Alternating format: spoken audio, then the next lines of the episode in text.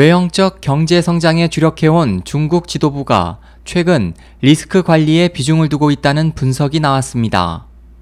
3일 중국 공산당 기관지 인민일보는 지난달 극심했던 주식시장의 요동과 이달 제조업 구매 관리자 지수 PMI가 2년 만에 최저치를 기록한 것을 지적하고 논평을 통해 과도한 부양책은 장기적으로 과잉 생산과 채무 불이행 등의 결과를 초래할 수 있기 때문에 지도부는 경제 안정과 성장을 위해 대규모 경기 부양책을 쓸 필요가 없다고 주장했습니다.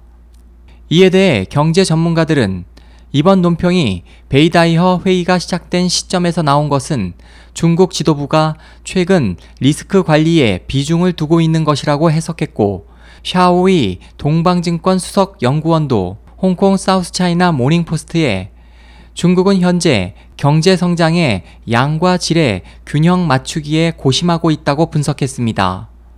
중국 정계에서는 최근 경기 침체와 증시 불안정이 계속되는 것은 2008년에서 2009년 세계 경제 위기 당시 원자바오 전 총리가 4조 위안 약 765조 원이라는 과다한 경기 부양책을 썼기 때문이라며 그 여파로 과잉 생산과 지방정부 부채가 현재도 여전하다고 비난했습니다.